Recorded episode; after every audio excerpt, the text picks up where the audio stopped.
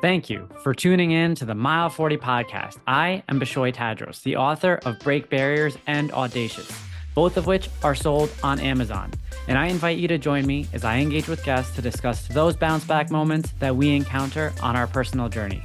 Mile 40 is a forum to learn about how athletes, professionals, and leaders of all backgrounds stare down moments in life where the only option is to rise up. The Mile 40 podcast strives to remind listeners that the comeback is always greater than the setback.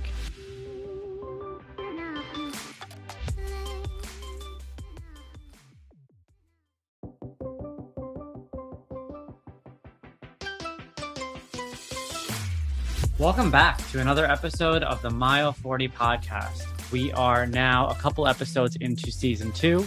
Thank you again for continuing to join me on this ride and to listen to the stories of the various guests who have so kindly joined me on this forum a reminder that Mile 40 really is a forum here for us to reach out to athletes, business professionals, and the everyday people around us and focus in on those pit to peak moments in life, discussing the trajectory upwards from those pits that we all face.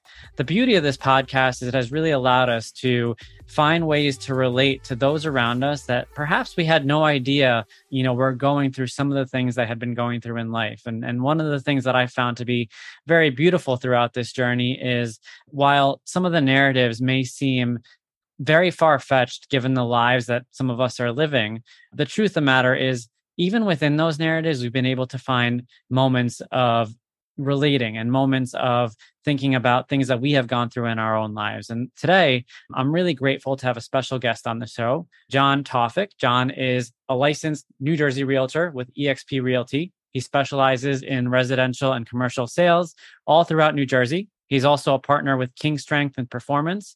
It'll be launching soon in Livingston, New Jersey. John, thank you so much for uh, taking the time to join me today. Thanks, Bishoy. It's my pleasure to be here. Absolutely. So, you know, we had a chance to catch up prior to this episode and and we, you know, we walked through the outline of mile 40. And and you had shared with me that, you know, your personal journey, both professional and outside of the workspace, really took, you know, a lot of twists and turns along the way. I had met you a couple of years ago, uh, back in 2017. Actually, I think is when we met. And I had met you through a couple of mutual friends who were running a business alongside uh, one of your former businesses. And I remember them talking the world of you and saying, "You you need to meet John." And so I'm going to just pass it to you for a second, really quick. If you can give us just a quick update on the last couple of years and, and what you've been up to. Sure. And by the way, they also spoke super highly of you too. And they're like, you have to meet this kid. You guys have so much in common. And so um, I actually don't remember where we first met or. it's funny actually because I do know that they kept talking about you and your name came up in several conversations to the point where I felt like you and I had been hanging out for years. And then I right. think you and I actually met in person much later after that. Yeah, man. So at that time, I had, like you said, um, a part of a franchise um, for like a health food restaurant in downtown, um, literally two doors down from our mutual friends. And um, I did that for about six and a half, seven years. Um, I was 27 when I started that, and no partners or anything. And I think you know, we had gone through Hurricane Sandy and, and all these like really challenging moments with running a business. Running a business is hard, period. But then when you have, um, you know, what they call uh, forces of God or whatever, things that you just can't control that just really impact your business, you kind of it's like trial by fire, and and you kind of figure out how to how to navigate through it and um, you get through all these hurdles and then um, i had a a cancer scare. And that kind of really put things in perspective for me. It's like, oh, wow, like I'm doing this by myself. I really can't run this business by myself. I need to get out. How, how and, old were you when you had that scare? Um, I was in my early 30s. I was 32, 33. Okay. And the only reason I found out about it was uh, my sister um, needed a kidney transplant and she needed a donor. I couldn't be a donor because we are not the same blood type. So I was going to go donate my kidney. And there's like this chain effect. It, it, I don't know what, you call it, but basically my kidney would go to wherever it needed to go to, and then it would, you know, it, it be a line of people that eventually my sister would, would get one that matched hers. So I'm meeting with the surgeon, shaking his hand literally, like, oh, you're super healthy, everything is good. Couldn't help but notice you have this thing on your neck. Go down the hall and get it checked out. I'm sure it's fine.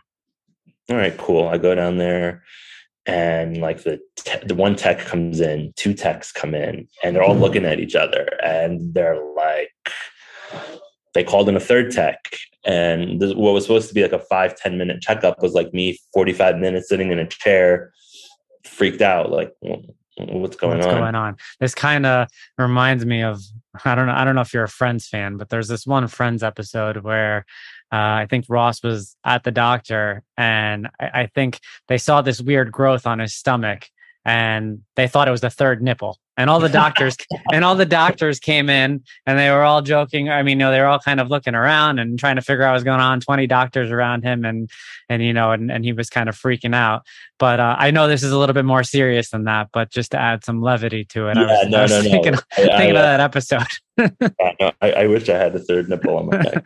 um, so they're like, we don't know what this is, but go see uh, a specialist immediately. So I I didn't know like who to turn to. I I, I reached out to um, someone that I I knew uh, from early on in my life who was a ear nose throat doctor. Long story short, they they did a biopsy um, and he told me I had cancer. Um, and at that time, I couldn't really tell my parents um, just because I'm like, oh, congratulations, both your kids are fucked up. You know, I, I couldn't like they were going through it. You know, so I, I kind of kept it a secret for a while, which was I, I didn't know the impact it had on me. Like I was just like, so I researched um, everything. It was it was thyroid cancer, which you know I, I, read up on it. Like, well, if you're gonna have cancer, thyroid cancer is the one to have. It's not gonna kill you. It's very easy to treat. But I think I was more concerned with holding up the process to getting my sister her kidney. So let's so, take a quick step back. Sure. What what did your sister have, and why did she need a kidney transplant? I don't know. So she had um, this would have been her second kidney transplant. She had oh wow when, okay when she was twelve um, she had some like blood work done and it turned out that her kidney was in failure and, and my mom happened to be the donor my mom and her had the same blood type so it was literally you know i think we found out she was sick in november and by april my mom had donated her kidney to her oh wow and um, they have a shelf life so they last about 15 years or so okay and we were at that time where we needed a kidney um, however, my mom is the only immediate family member who had the same blood type. Me and my father have the same blood type as each other, but not as her. As your sister. Yep. So we're kind of scrambling, and um, you know, it was just I, I my dad was wanted to volunteer to be, you know, to be the one excuse me, in my shoes where he was going to be the, but you know, he was older and he had all the other health issues. I'm like, dude, no, like, uh, this is for me. So, um, and I knew they felt some type of way um, seeing both their kids having to go under the knife, but you know, it is what it is. Um, I I kind of prepped myself to be like, all right, look, this is what it entails. If my mom could do it, I could do it. I'll be fine. Um, and then once they told me about the cancer thing, I was like, oh, I feel like I'd let everyone down. So um, obviously, I couldn't. I wasn't in a position to give anybody anything. Um, so I I kind of just kept to myself. I researched thyroid cancer and what, uh, okay, I would have to go through radiation. I would have to take uh, all these things and, and, isolate. Okay, I can do that, you know? Um, and then I kept getting calls from my parents like, hey, what's up? What's up? What's up? And then, you know, uh, I said, hey, look, I, I, finally had to tell them that I couldn't not tell them any longer. Yeah. And, um, I remember my mom, my mom like a very she's like a woman of faith, like super faithful, uh, and just you know, was just she just literally I can tell I could hear her voice crack a little bit, but she was just like, "You don't have cancer, you're fine." And she like she said it with such conviction, and I said, "Okay," you know. And I know my mom. I know like uh, probably as soon as she got off the phone with me, she like locked herself in the bathroom and cried, mm-hmm. so no one could hear her. But um, you know, so now I'm I'm back to work and, and I'm doing what I gotta do is going on about my life and preparing myself for this cancer situation, and uh, one of my regulars was like, "Hey, I'm a I'm a radiologist. Would you mind if I look at the labs?" Yeah. And he's like, "Hey," uh, it took him literally less than a minute. He goes, "This is inconclusive." He's like, "The doctor left it out in the air for too long, the sample, and instead of telling you that he messed up, he's saying, let's just remove it and tell you that you have cancer." Oh my god. Yeah, you can imagine how pissed I was. And keep in mind, this is someone that I knew. Yeah. The doctor or the radiologist? The doctor. Wow. The Okay. radiologist was just someone who would Yeah. come eat at my restaurant. Got it. Um, and thank God for him because I was ready to just go along with with this guy and, and, and you know, Were they going to do like a thyroid removal for you? What was yeah, they were going to do a thyroid removal and was it partial or what was it the full thyroid or? full. And, and I, ended up having to remove my full thyroid eventually.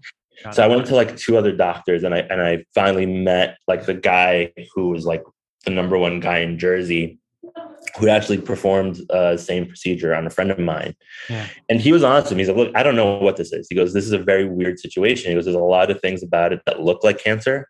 Yeah. For example, it had its own blood supply, it kept growing, um, it had calcifications. But then he goes, there are things about it that don't make me think it's cancer. The fact that it's uh, soft to the touch, the fact that like when I lay down, it would kind of disappear. Yeah. Just to give you an idea, it was like the size of my fist, Oh and wow. it was like growing, but it was growing under my clavicle. I actually had one too. I, I had a growth right there too, and um, I actually had a partial thyroid removal. Did you? Yeah, and and similarly, um, it was like it was it was perceived to be cancer, but that was Mhm. mainly because of my background, Right. and so and it was kind of growing at a at a faster rate. Uh, fortunately, it was benign, and you know they Yeah. were able to take it out, and and you know everything was done after that. Uh, but I do know, you know, the kind of suspicion that comes about with finding a mass right there in that area. It's definitely something that you can't not notice. Um, if, I, if and I didn't notice. I was Yeah. probably the only one who didn't. Like the doctor was like, "Dude, go down the hall right now." yeah, And you know, to find out that it was like the size of my fist, like when they actually removed it, um, I was like, "How did I not see that?" Um, but uh, so uh, uh, you know, the my my thyroid doctor was like, "Look, well, hold off on this. We don't. Yeah. I don't want to put your family through too much." yeah, yeah. at that time we had actually found someone to donate to my sister and it, it was like and i gotta say like through all like that really dark and, and uncertain times like so many friends and, and family stepped up and offered to help which was like so you know still to this day like i get chills thinking about it like i think i'd put up like a facebook post saying like hey this is the situation. Um and then just so many people started messaging me like hey i think i'm the same blood type. Let me go check. Hey you know it's like you know and people who've never met my sister you know? Um eventually it was like um a family uh not a family through marriage uh who ended up being the donor and it was successful surgery and, and and she was good and you know that all went well. And is and she still I- good now? she's still good now thank god. Right. and um six months after that i go for my routine checkup and the doctor is like hey this thing got bigger. It's got to come out. So i'm like all right you know i got ready for that and uh, i had to wait two weeks because again this was they said they never saw anything like it where there was so many mixed signals about it um, and they came back and they said it wasn't after they had removed it they said it wasn't cancer so they took out my thyroid and the paraglands Got it. and then um, for for I couldn't do much of anything for a while because the surgery was a little bit more complicated than they had anticipated.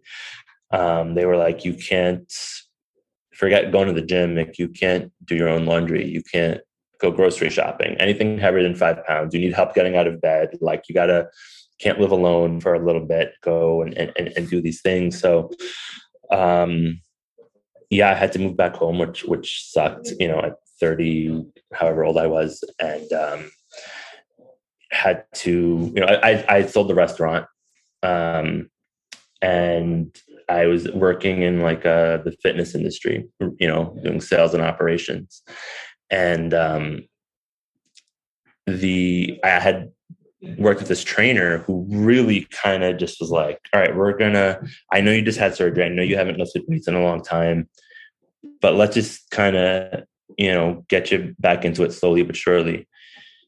And next thing you know, he had me like deadlifting like 225 pounds and like, and I felt great. And honestly, it gave me like confidence and, and, um, you know, I, I kind of just, it sparked something in me where I was, um, I kind of could put all my frustration or or anytime I was feeling um even till this day, like if, if I'm stressed out or whatever, I just go work out and I can't tell you how how it's changed my life and how kind of just uh you know it just it was like a natural progression I guess for me to end yeah. up in in in fitness industry.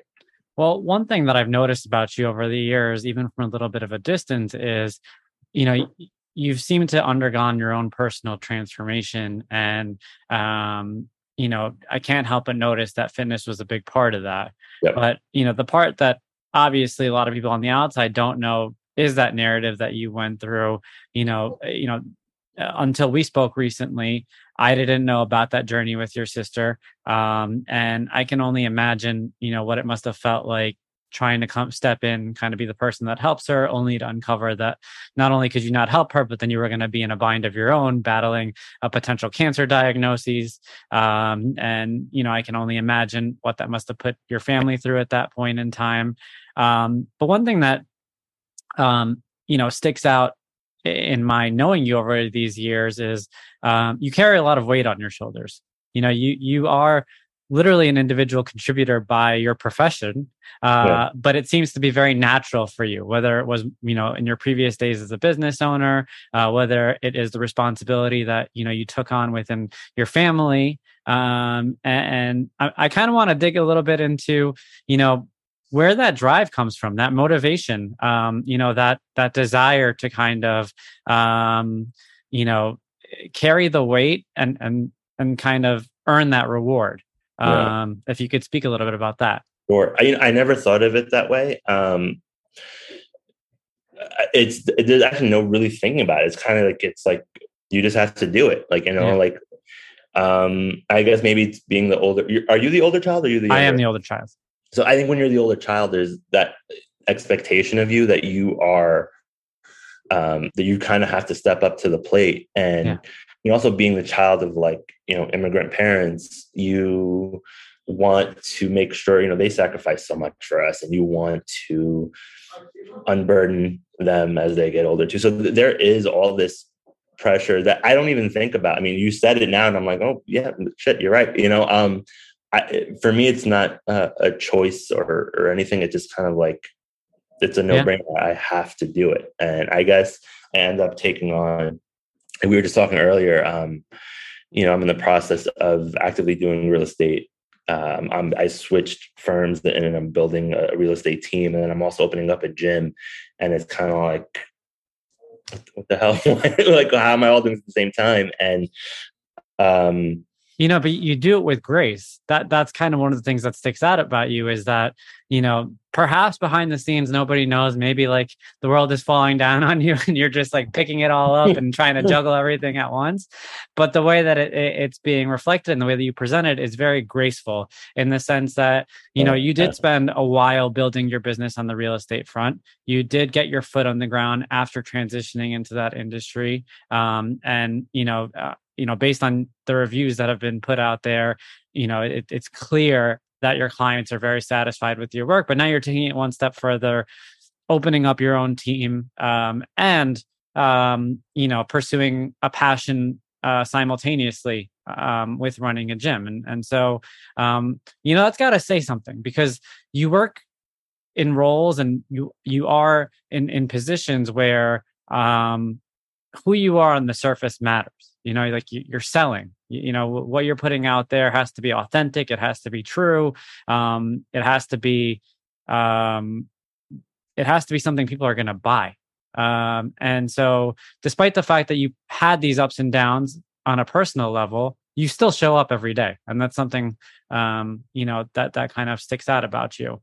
Um, Thanks. you, when it comes to how you approach just you know being resilient in general you know what what are your what's your thought process there?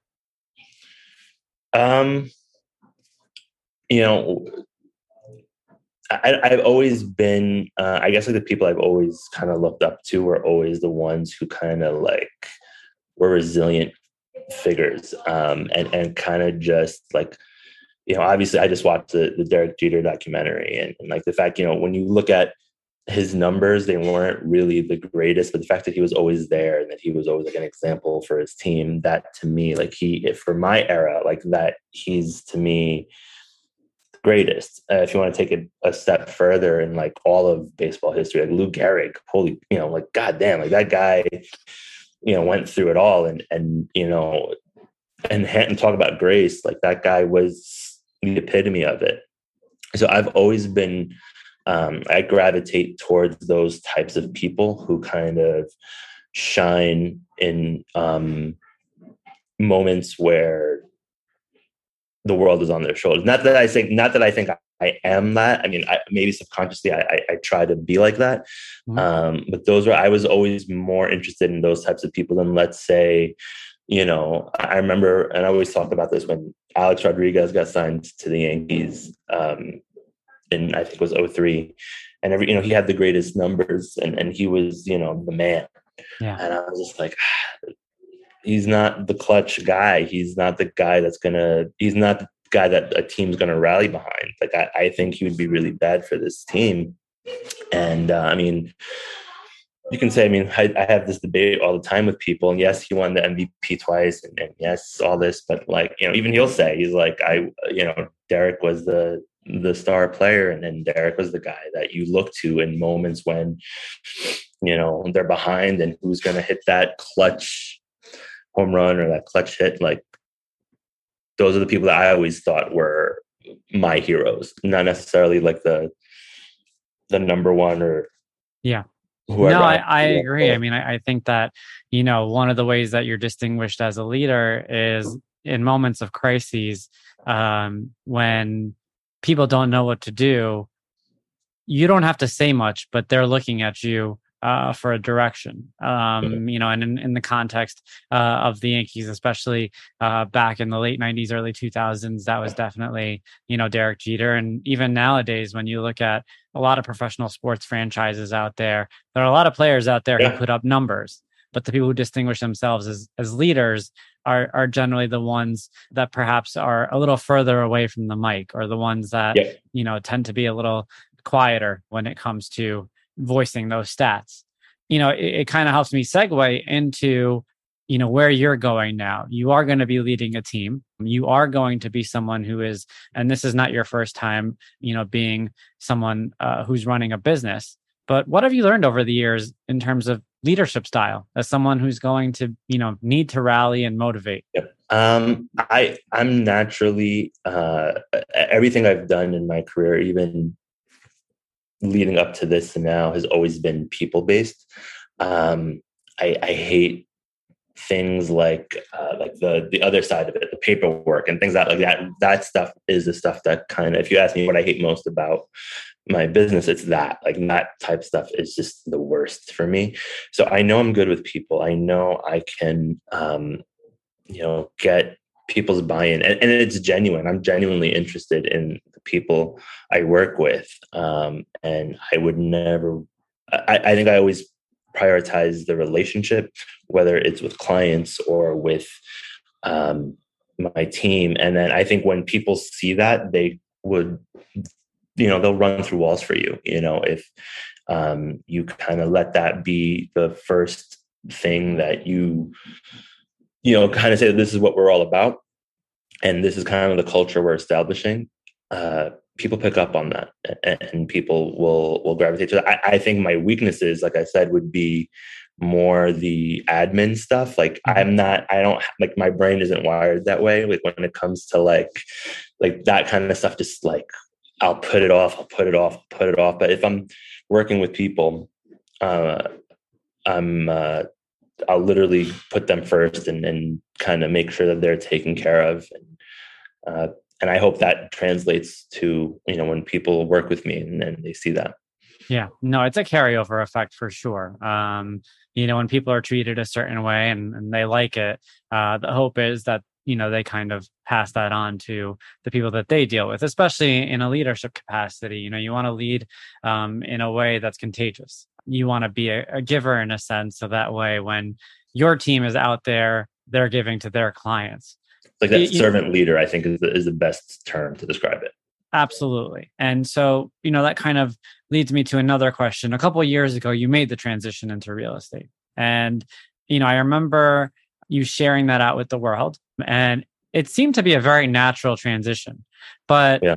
I imagine there must have been not only a learning curve, but there must have been a little bit of trepidation or a little bit of angst about, you know, kind of moving into an industry like that. Yeah. And, and and so if you could speak a little bit about some of the hurdles there and what you had to go through to really kind of get settled in the industry. Yeah, I, I think it's you know, I think the only real hurdle was mentally for me. Um, I was 38 when I when I switched over, or maybe 37, I don't remember.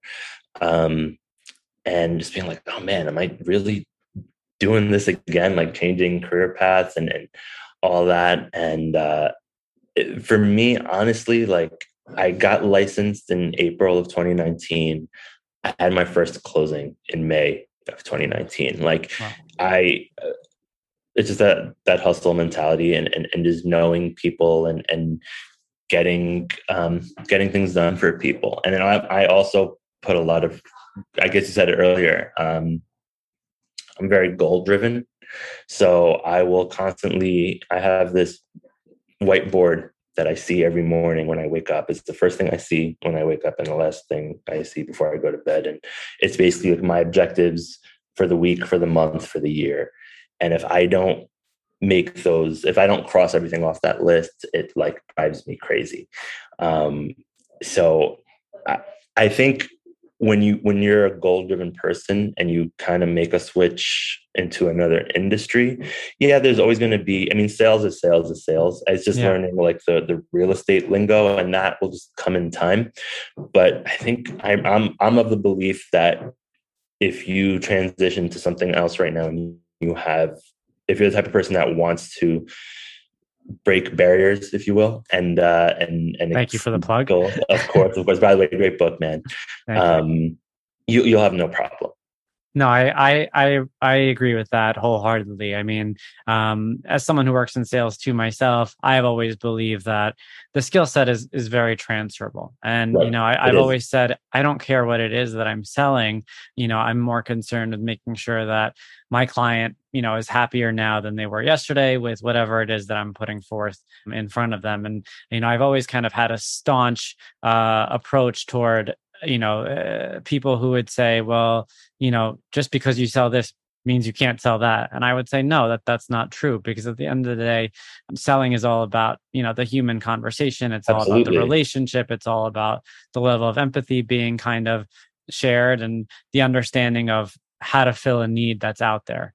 And so I, have always kind of been big on that. And uh, going back to your whiteboard um, you know david goggins in, in his book can't hurt me talks about his accountability mirror. And and that's something that you know i think is extremely important. I think writing down your goals number one but also putting them in a place where you can see them daily.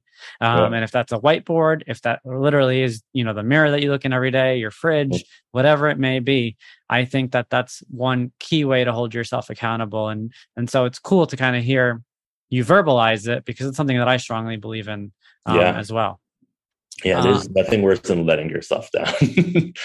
yeah, no, there's nothing worse than letting yourself down, and it's just such a great way to to keep yourself focused and and honed in. And you know, I mean, you had said that in terms of hurdles, the only hurdle was really mental. Um, And the truth of the matter is that there's you know nothing more mentally painful than coming home every day looking at that mirror or you know that whiteboard and seeing that you weren't able to accomplish yeah. your own you know set goal um, and so that's something that i i follow too and um, you know I, I appreciate that you share that you know john as we wrap things up you know given everything that you had gone through i mean this has kind of been um, a narrative of um, y- your personal story and, and talking about what you had gone through with your family and and and again most people on the surface would have no idea um, that you were kind of in this situation of trying to donate a kidney to your sister, then finding out that you had cancer and, and trying to figure out, or that you were potentially diagnosed with cancer, excuse me, and then trying to tie that all together while juggling, you know, the stages of owning a business and then shortly thereafter transitioning into a new industry altogether you know is there anything that you want your clients to know about you or the people out there who you know uh, are listening to the story for advice on the way up maybe from a situation like the one that you had with your sister um you know in, in terms of how to keep their head up?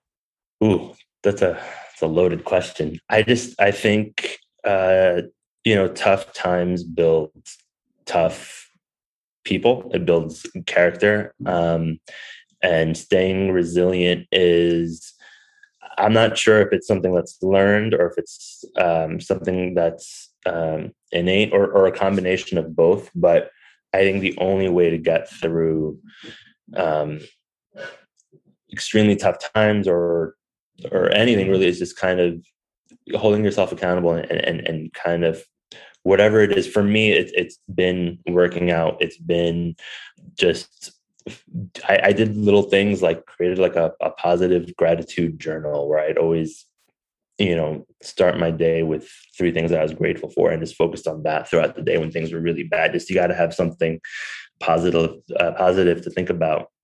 Yeah, I mean, I, I, don't. It's not really such a cut and dry answer. Uh, mm-hmm. it, it's it's a combination of, of being very gritty and and staying positive and um, you, you everyone kind of gets there on on their own. For me, it was a combination of, of working out and and staying positive. I hope that was no, that that's perfect. I mean, no, no. I mean, you touched on something extremely important, and and that is the, just the notion of maintaining perspective um, yeah. around you know sometimes the darkness of some of these situations and um, you know a lot of times people hear the suggestion of of a gratitude journal and and you know it may not be everybody's cup of tea, but the truth of the matter is it's not necessarily about the journal as much as it's as it is about the word gratitude. And it's just more about the idea of um, you know, taking a step back and understanding what you do have in moments where it seems like you're losing everything. Yeah. Um, and so especially in the context of what you had been going through, um, that perspective can can really carry someone um, a long way. Um, so John, I just want to say thank you for for joining me today. Um, you know, you. it was awesome having you on here. I think your story is super impactful. It's one that's um, you know really going to give people a few things to think about. People who are potentially you know going through their own uh, journey professionally, and you know, John said it himself. He was 37, 38, maybe before he decided to make another transition um, in his career, number one. But it wasn't before he had gone through um, the ups and downs in his family life, um, you know, before he got there. So thank you, John. Appreciate you coming thank on. You, man. Thank right, you so much for having me.